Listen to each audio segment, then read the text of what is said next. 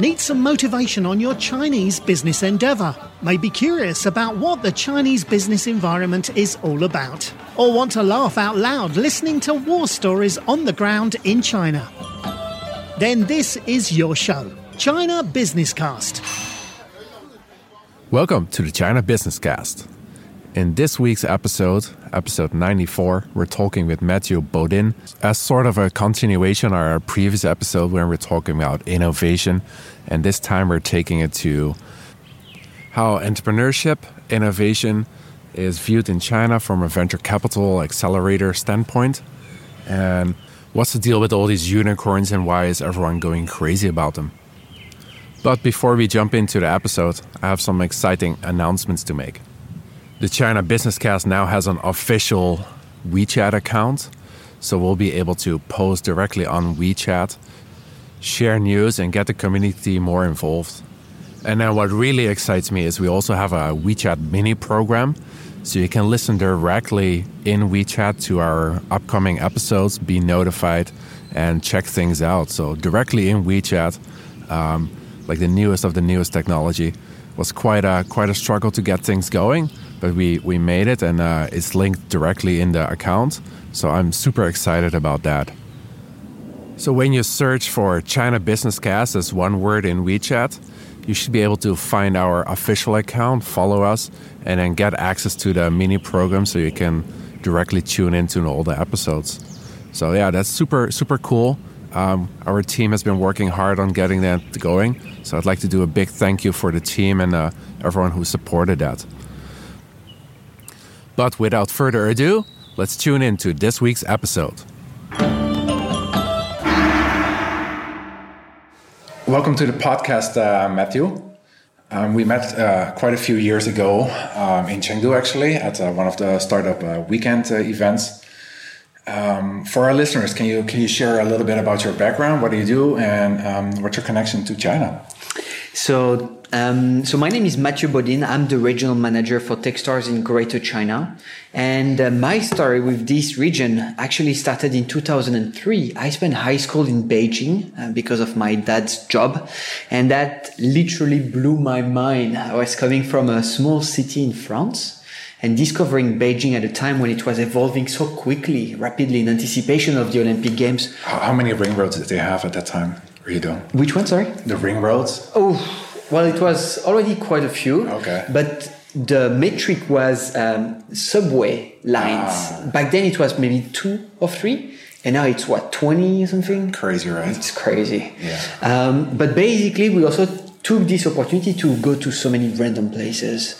We went to Harbin, we went to Lhasa, we went to Xi'an, Chengdu a couple times, Chengdu, etc. And that literally blew our mind. So when I went back to France for studying, I suddenly went from that broad perspective into a very, very small world. And I felt a cultural shock then.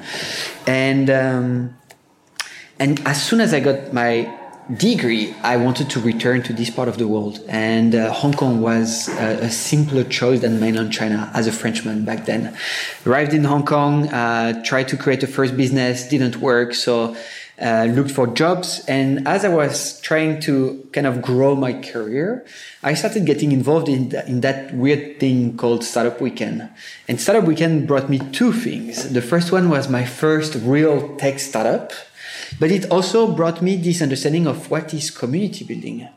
And over the years, I kind of became the last man standing from that second organizing team, to the point where when the person before me resigned from his role, I was kind of the natural choice to take over.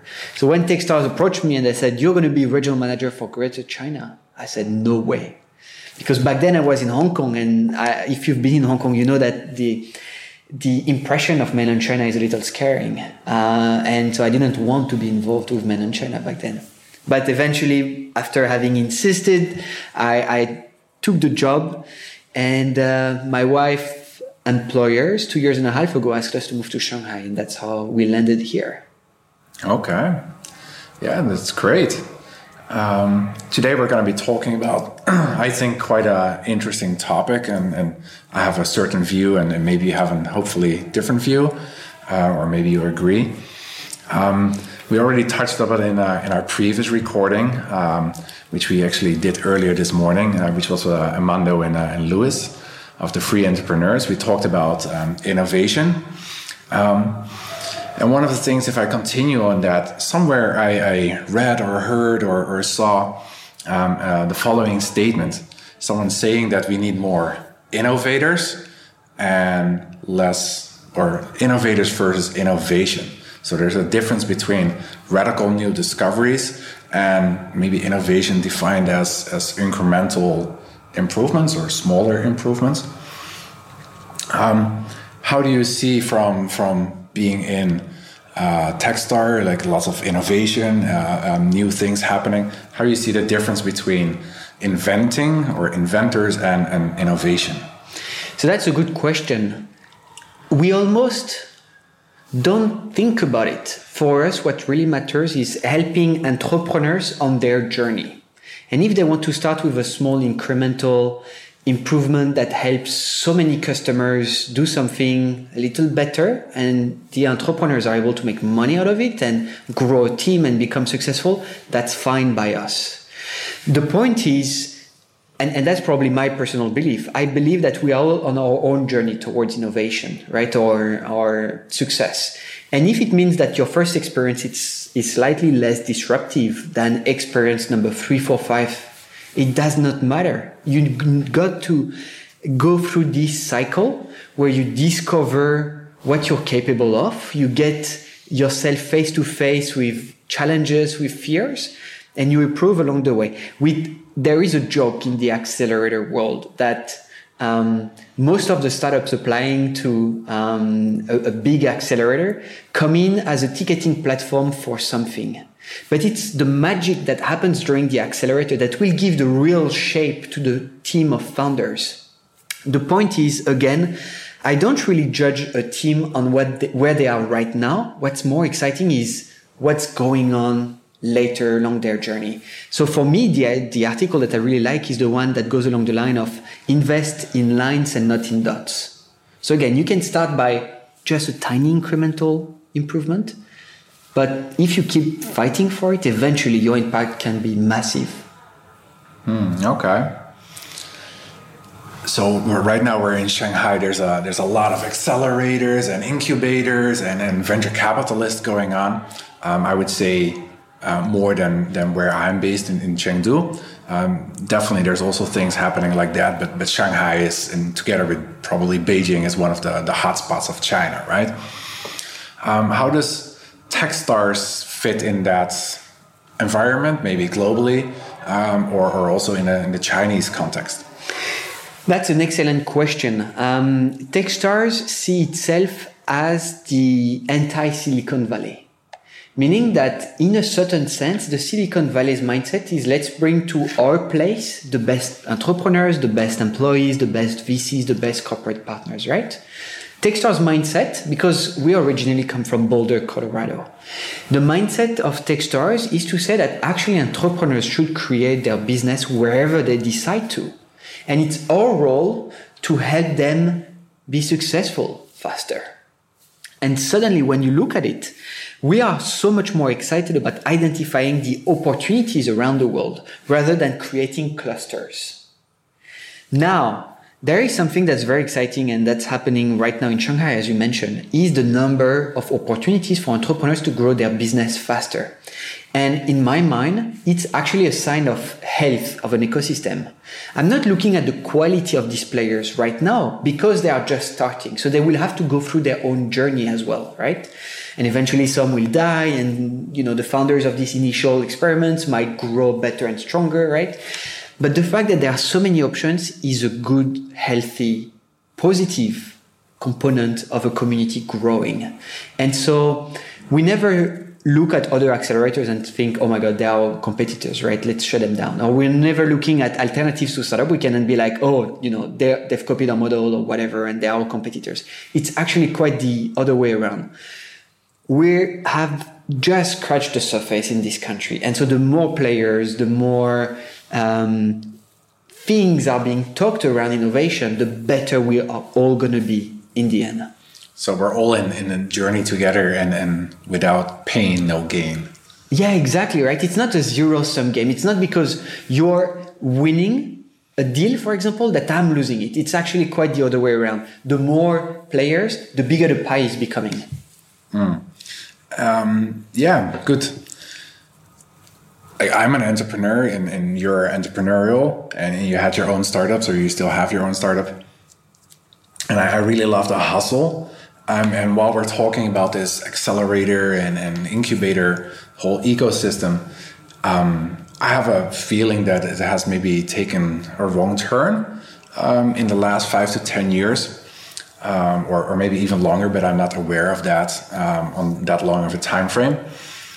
But a lot of focus of these ecosystems is always growing fast. You have to go sky high. You gotta break back growth, and I'm maybe more a proponent of more organic, maybe slightly slower growth. I see there's definitely a tool as like capital or these ecosystems, they can help you grow, but to a certain point. I don't think for a lot of companies, raising money and the growth, that's almost the end goal and not the tool to accomplish what their original goals were.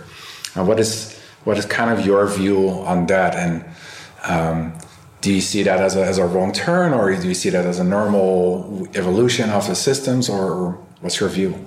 So first, I try to educate myself towards what's going on here in China. And Blitzkrieg, the book from Reid Hoffman, the founder of LinkedIn, is so interesting because you really do understand this idea that as soon as you find the product market fit, then it's all about like world domination. And it's true that in China, we are seeing this, right? These big players, they feel like you either go big or you go bust.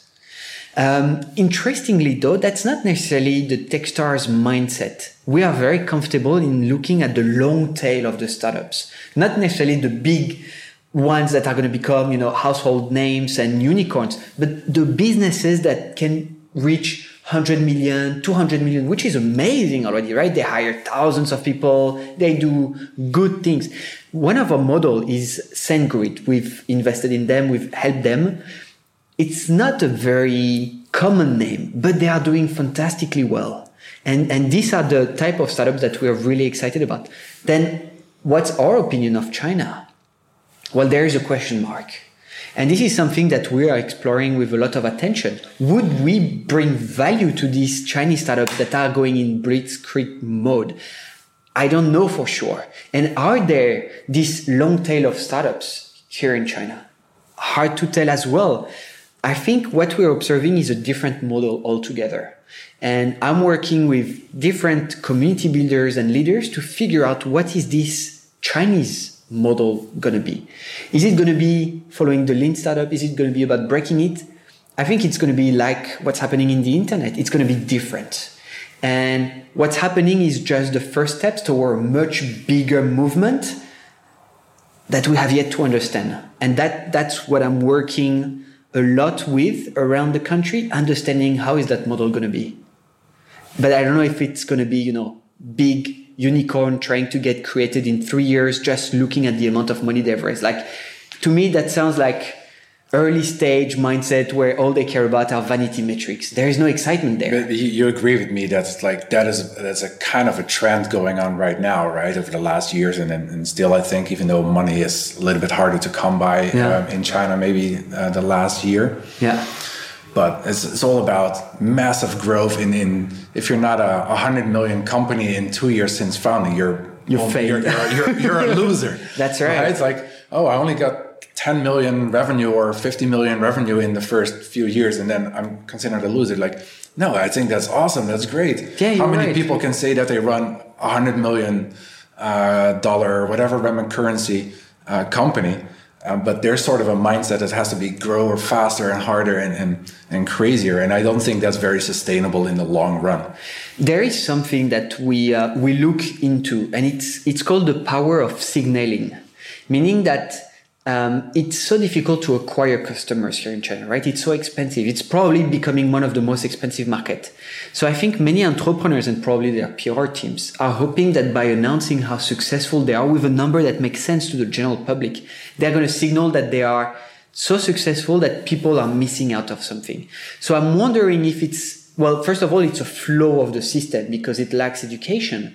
But what I'm wondering also is if it's not the one signal that entrepreneurs hope will help them acquire customers for cheap. So that's, you know, I want to balance also the okay, mindset. So yeah, there's also another side that maybe use it as a marketing I'm wondering tool or term or metric to show, I'm successful, please become a customer because otherwise you're missing out on whatever they're doing. Yeah. Okay, that's a fair point from the entrepreneur standpoint. From the venture capitalists, I think they're making big bets, right? Yeah. They invest in 10 companies, 9 of them go belly up, and they gotta earn all that money back on that one that becomes a unicorn, basically, or highly successful.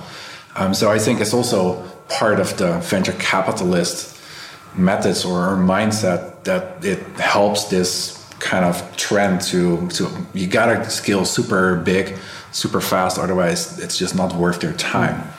And making money is important. Everyone needs money and things like that. But I think if you take it slightly at a slower pace, there's still good money to be earned. Absolutely. Just maybe not at a 100-fold or 50-fold over your initial investments. Mm. So maybe worldwide or maybe China, there's maybe a bit of greed as well in the past. I think what's interesting is the fact that there are different possibilities around the world, right? So if you have a new technology and you want to make sure that it's in as many hands as possible, you can go that path, right? Blitzscaling. If you are just an idea and you've seen that there is a business elsewhere and you want to replicate it, then there is Rocket Internet. If you are the founder of 37 Signals, I don't know if you've looked at his blog, but it's amazing. It's on Medium. You have also this option. The question is, what is going to be available here in China? Are they only going to offer the blitzscaling mode to successful entrepreneurs? Or will there be also a movement of more slow-paced entrepreneurs that aren't after these vanity metrics and instead building, sustainable, slightly slower-paced startups? So I think it's a sign of health that there is money in the system, that there are people still willing to lose their shirt on a couple of bets. But hopefully, entrepreneurs will have more options as we all kind of become more educated. But that makes sense. And then we're bringing it back to the no pain, no gain is part of the learning process. We're all still immature in this whole ecosystem, and we're all still growing all together, and there's going to be pain points, of course. That's right. But this is what's fascinating for people like us, right? We get to be observers. We're on the front seat because you got to be in China to understand the Chinese model, right? And we're observing these crazy things that are happening. I mean, who would bet that OFO would go bust so quickly? You know what I mean? Or Pinduoduo. This was completely unexpected, but these are the amazing things that are shaping entrepreneurship as we understand it from a Chinese perspective over the next 5 to 10 years. For sure. There's people always ask me why you're in China. It's just, I guess I like the place, but one of the things why I like the place is it's just adventurous. We're always learning and having boots on the ground, being underground. That's where the battles are being fought, and that's where I feel most happy and where I can learn the most. Yeah. I don't know if you've thought about it this way, but I tend to say to people asking me, when was the last time we met? I tend to multiply every duration by 7. I say that being an entrepreneur or community builder in China is like dog years. There is just so much going on all the time that everything feels like, we haven't seen each other for like 2 decades. Yeah, but that was 2 years ago. Yeah, but there is so much going on here. It's such a fast pace, for sure. Taking away from my pet peeve that I think the whole venture capitalist thing and the blitzkrieging is not really my thing. But let's change pace and take things maybe a bit more in the China context. What kind of insights can you share about other insights about the startup and the accelerator and that are specifically Chinese? What kind of companies come in? What kind of problems do they have? What kind of challenges and what kind of potentials maybe you see that are different from the West or the US or other markets? So I have a very contradictorian opinion about the startup ecosystem in China, and hopefully you're not going to like it. It's the idea that we are actually in a very, very early stage market, but the startups that we are seeing being successful are the outliers. Basically, we are seeing so many of these successful startups that everybody is believing that the Chinese tech ecosystem is so mature. But it's wrong. It's just the scale of China. But in fact, if you look at the grassroots level, the education level, the experience level, it's still so early stage. And it's frustrating because all the VCs, all the organizations and corporations, they are looking at these outliers and they're like, yeah, I want to a chunk of it. And so they are looking for the next ones. But the reality is we still have so much groundwork to do of educating the next generation of entrepreneurs, giving them a chance to fail a couple of times. And this is where we are right now. So we need to nurture the outliers because they are giving good signs and they are educating the next angel investors. But at the same time, we shouldn't forget that, you know, the vast majority of students don't necessarily consider entrepreneurship as an option, which is kind of weird if you compare this with Silicon Valley or different places in Israel and Europe. So if we look at the Chinese tech market as a very early stage ecosystem, then that's something we want to keep in mind as an accelerator, as Startup Weekend community builders, as VCs, etc. But that's something we should not fool ourselves with. There is still so much to grow. We are really just scratching the surface. Do you agree with this or you disagree with it? No, I agree with that. Well, for sure in China, there's lots of where it's immature in a lot of different areas. Yeah. And there's lots of things to learn and grow. Mm. And hopefully the companies that are doing good now, that are growing, that are learning, they can pass off their knowledge and their experiences to a new generation of entrepreneurs and get a snowball rolling that's growing and bigger and learning from itself. That's right. You probably heard of the PayPal mafia, right? Of the eBay mafia. When are we going to see the Mobike mafia, the Alibaba mafia? Like, these are the people who we need to keep an eye on because they will be the one helping the next generation of entrepreneurs be successful faster. So I'm excited about this. I've heard they're already calling like the China Uber mafia. Uh-huh. So the people who were running Uber in China before they sold it to Didi. Mm-hmm. That's the kind of generation that I think you're talking about. All right, cool. And so there is something else that, and this is a big shout out to any of your listeners, by the way. I feel, so if you have the information, send it my way. I found it very difficult to find successful entrepreneurs sharing content to entrepreneurs. Meaning that right now in China, we have a lot of content, but it has been usually prepared by universities, journalists, organizations. And we lack real raw content from successful entrepreneurs to entrepreneurs. Like in the US, you can find, any blogs by entrepreneurs or VCs, etc., etc., right? There is no filter in between. And I feel like the Chinese ecosystem might learn a lot when entrepreneurs will share where they failed so that it does not happen again in the future. And is to hook into that, do you think is that... it could be maybe a cultural thing because face or prestige here in China. If you lose face, that's a huge no-no. So maybe if they failed, maybe that's different from in the U.S. If you failed in a business in the U.S. as an entrepreneur, it's like, okay, well, give it another go. You learn a lot of things, so try with what you learned. Try it again. And Here in China, do you see that as a difference or? No, you're absolutely correct. The fact that there is a culture against the concept of taking big risks and failing fast is definitely preventing. From my own perspective and experience, and that's probably where I'm biased, and I would love to hear different insights.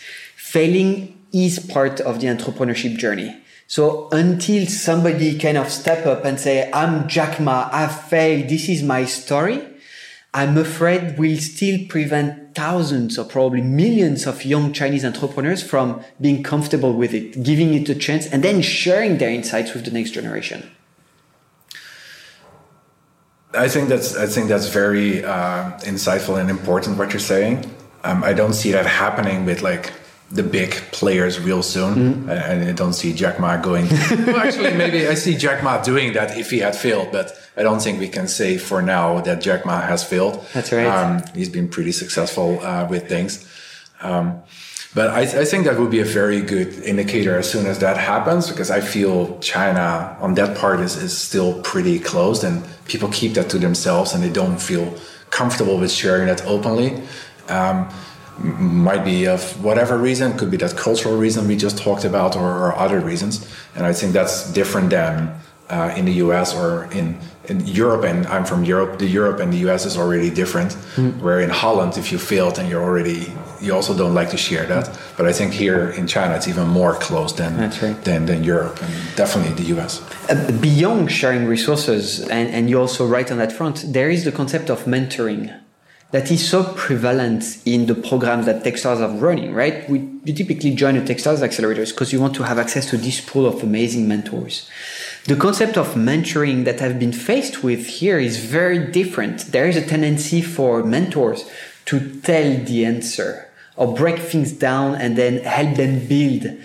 The challenge is that from my perspective, that's not how I see a constructive mentorship system for entrepreneurs, where kind of mentors, their role is just to ask the tough questions and let the entrepreneurs figuring it out, instead of just bringing up, how the 1,000 reasons why the entrepreneurs are going to fail and then tell them what to do with this. And I think that's going to be another sign that I'm looking for when I go to a startup weekend, where how the mentors are dealing with the participants is an indicator of the maturity of that local ecosystem. So I have a hack, and that hopefully is not going to make you super happy again, is the fact that I've realized that actually female mentors in mainland China are so much better than male mentors. And this is kind of an annoying, mind-blowing type of insight, because participants don't necessarily look for seniority or leadership advices from female mentors, which is another, by the way, indicator of how early the market is. But clearly, the quality of events goes so much higher when female are actually in leadership positions. Their approach, their attitude with the teams is so much better. So my advice to you, if you're running a tech event, don't just have all male panels. Give yourself a chance to have more and more diversity, and you will see a clear improvement to the quality of the insight shared. And I hope that soon to become successful entrepreneurs will not surround themselves with just like a full dudes board of advisors. They will also welcome diversity. And I'm pretty certain that it's going to help them become successful faster. I think that's very insightful as well, and I recognize it as well. One of the things I do in China, I work at a university. I teach computer science, and I recognize very much what you're saying. Not so much about also that my female students, they are usually a higher quality than the male students, but I recognize that my students are mostly asking questions and expecting me to give the answer, not give them a direction to look for the answer. And that's what I recognize with your story about the mentorship. Mm. No, that's absolutely true. And what I always remind everybody is how humble we should be. And what I'm trying to dig deeper is that model, meaning that is it us just not understanding it and kind of overlooking at something amazing brewing under our considerations.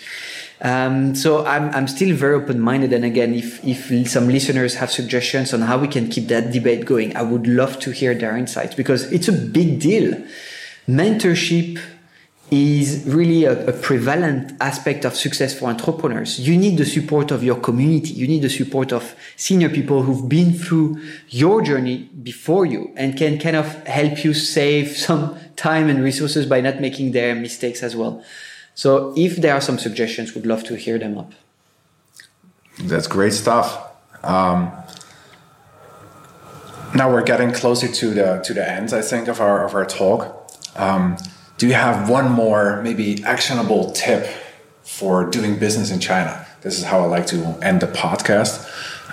So what would be the thing that you want to share with the audience? I think that being an entrepreneur in China, you need to be aware of one thing. The customers are the king of the game, meaning that there are so many services thrown at them, subsidizing their usage, the acquisition and retention of customers, that if you're a new entrepreneur and you don't have in mind a very smart acquisition and retention strategy, you're going to be burning so much cash. And I would say even if you have a smart strategy, you're still going to burn so much cash. So my tip number one is really to understand how well you can raise money and keep doing it again and again and again until you find that smart acquisition and retention strategy. Because otherwise you're going to get bust so quickly. And I'm not talking, about $150,000 USD. That's going to get you nowhere, especially if you're targeting Shanghai's customers. You want to raise millions, which bring us back to the original point, right? Which is frustrating because eventually the founder has to spend a lot of time dealing with all these VCs and stuff. But unfortunately, so far the model that I've seen, and it might change soon, hopefully, is that you really want to have cash available. And is this for the kind of like consumer kind of businesses, or is this also for B2B or any certain segments what you're referring to? Yeah, that's a good question. I think it's definitely more B2C. I think for B2B, the first tip is really understand power plays in each organizations, because it's very difficult to understand who you're interacting with and who's going to approve the budget and who's going to sign the check. That would be probably my tip number one. And it's probably for each part of that question, it's a different person in the Chinese organization. Absolutely. They like to divide their roles pretty... Right. Drastically, in my view and my experience. That's right. And maybe tip number two is be so humble.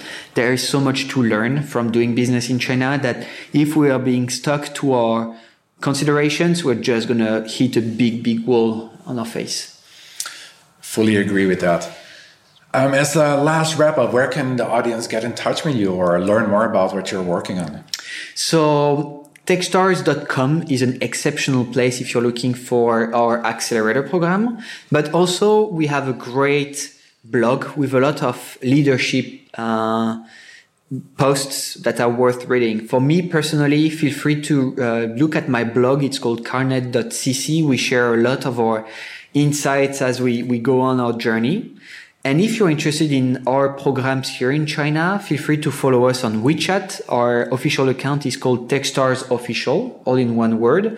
And I'm really looking forward to hearing from you. So feel free to reach out. Okay. Thank you very much, Mathieu. Thank you very much, Jones. Doing business in China is a complex world. You can quickly feel alone and lost in its maze. But don't worry. China Business Cast is here for you. Sign up for our newsletter and regular updates on our website at www.chinabusinesscast.com. Thanks for tuning in.